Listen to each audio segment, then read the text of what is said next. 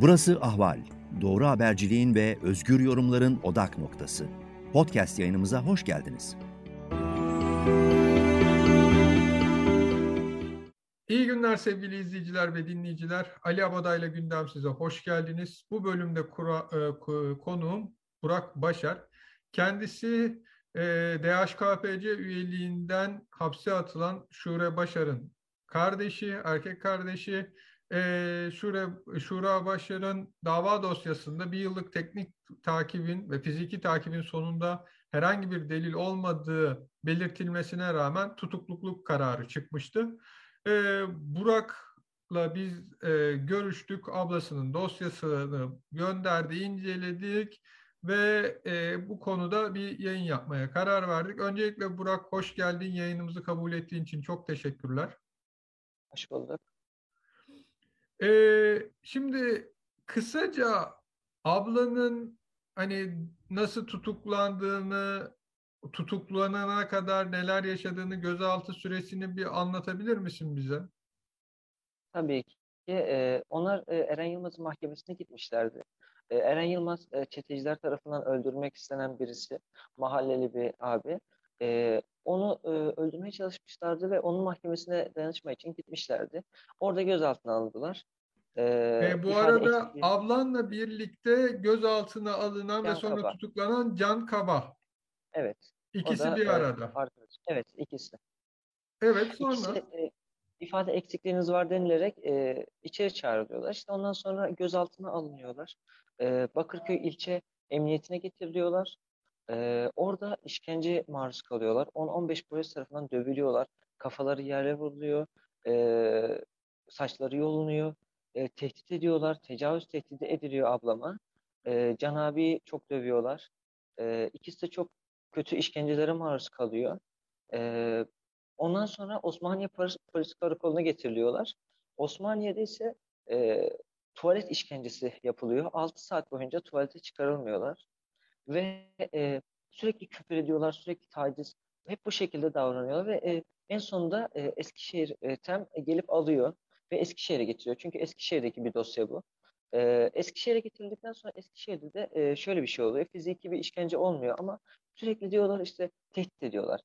Seni tutuklarız konuşmazsan, işte sen işte şöyle yapmışsın, seni tutuklayacağız, konuş falan, bu şekilde tehdit ediyorlar.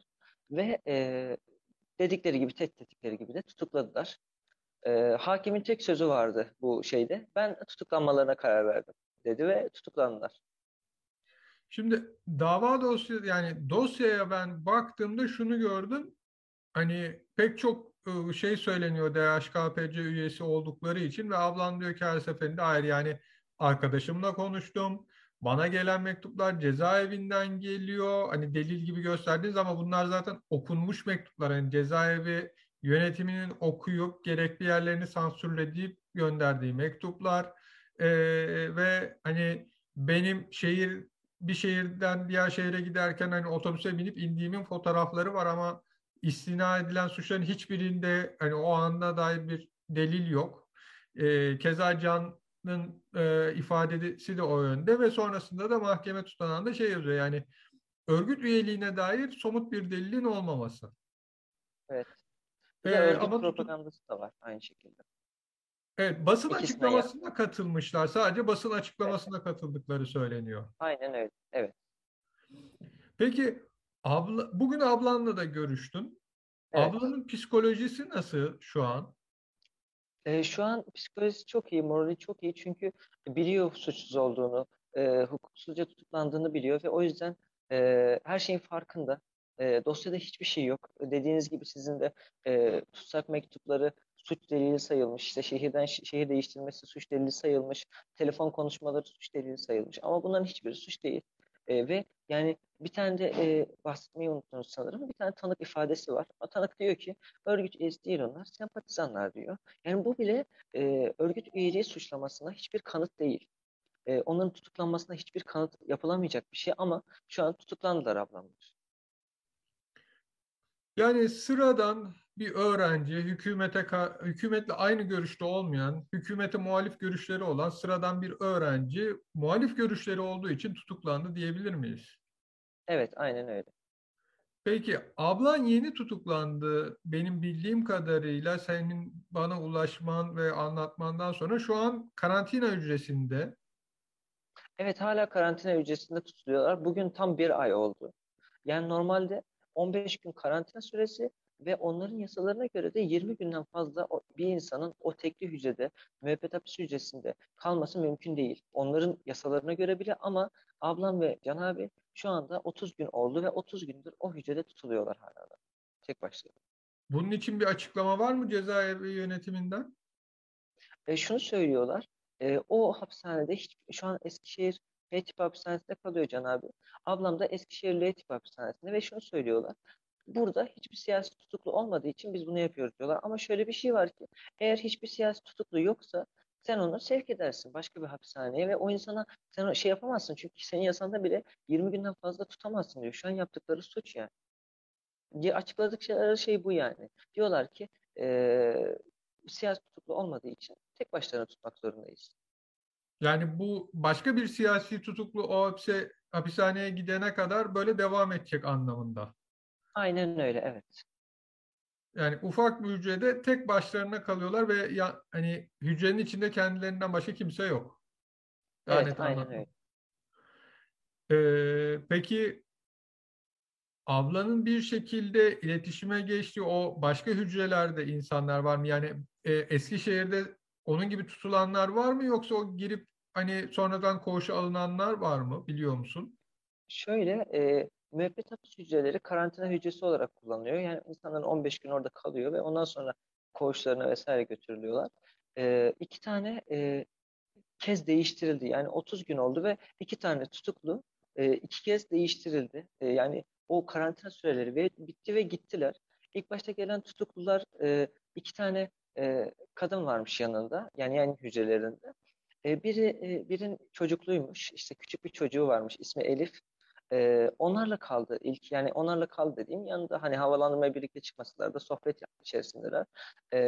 Ondan sonra da bir tane öğretmenle yaşlı bir teyze gelmiş. Yaşlı teyze yine gitmiş, şu anda yan hücresi yine boş. Bir tane öğretmen, onun da birkaç güne karantinası bitecekmiş. Benim odaklanmak istediğim bence şu nokta. İlk gelen tutsaklardan biri çocuklu, küçük bir çocuğu var.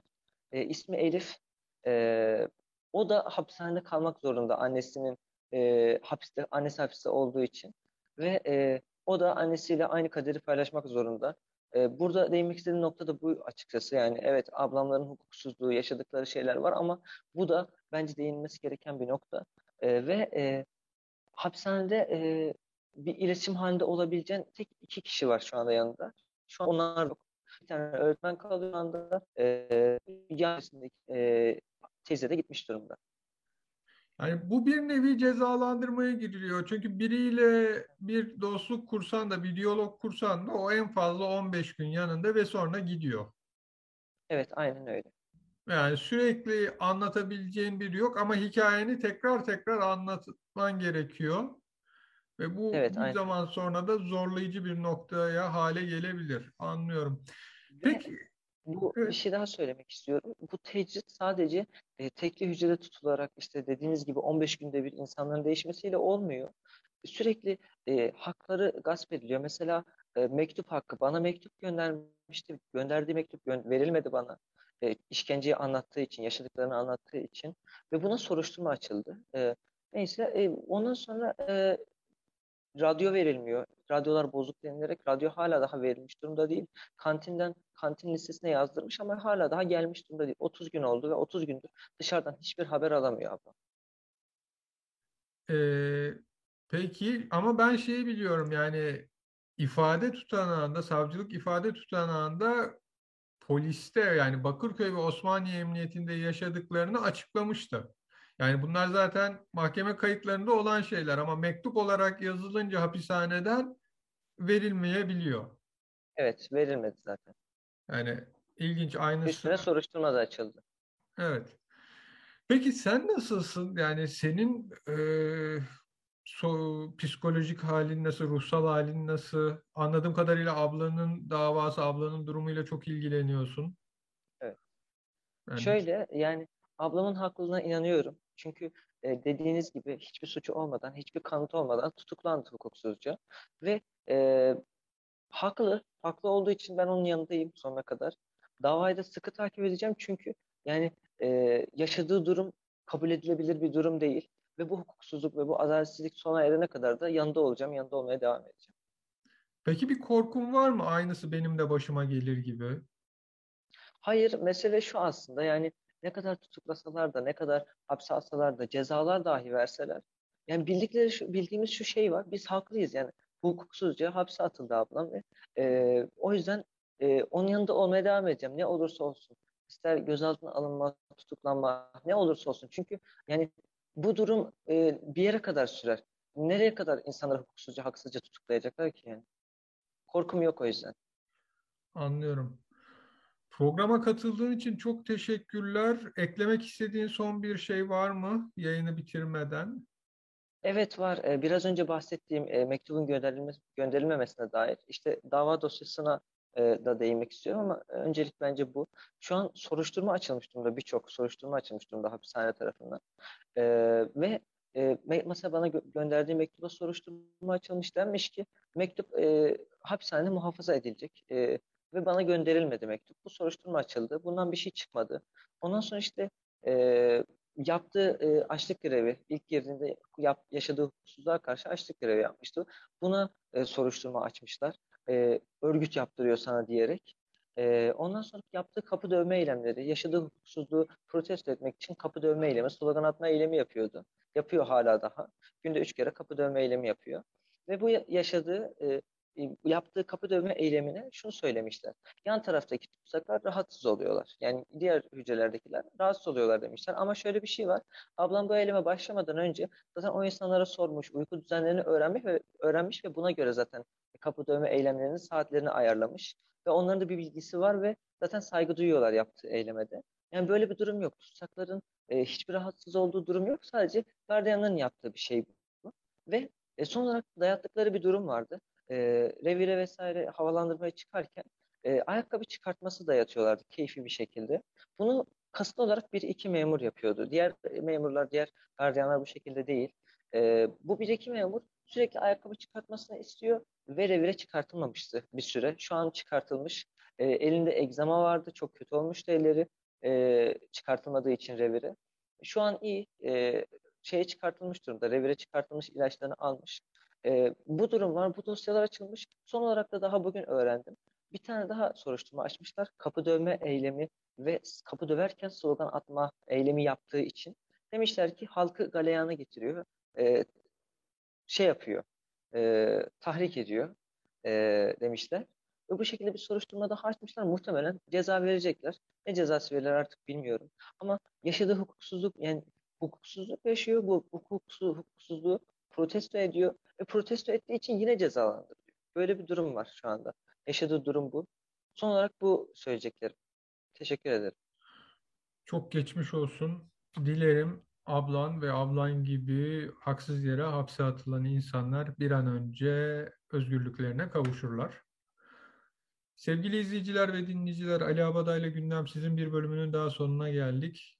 Artık bildiğiniz gibi yayınlarımızı YouTube'dan izleyebilir. YouTube kanalımıza abone olursanız diğer yayınlarımızdan da anında haberdar olursunuz. Gelecek yayınlarda görüşmek dileğiyle. Hoşça kalın. İyi günler.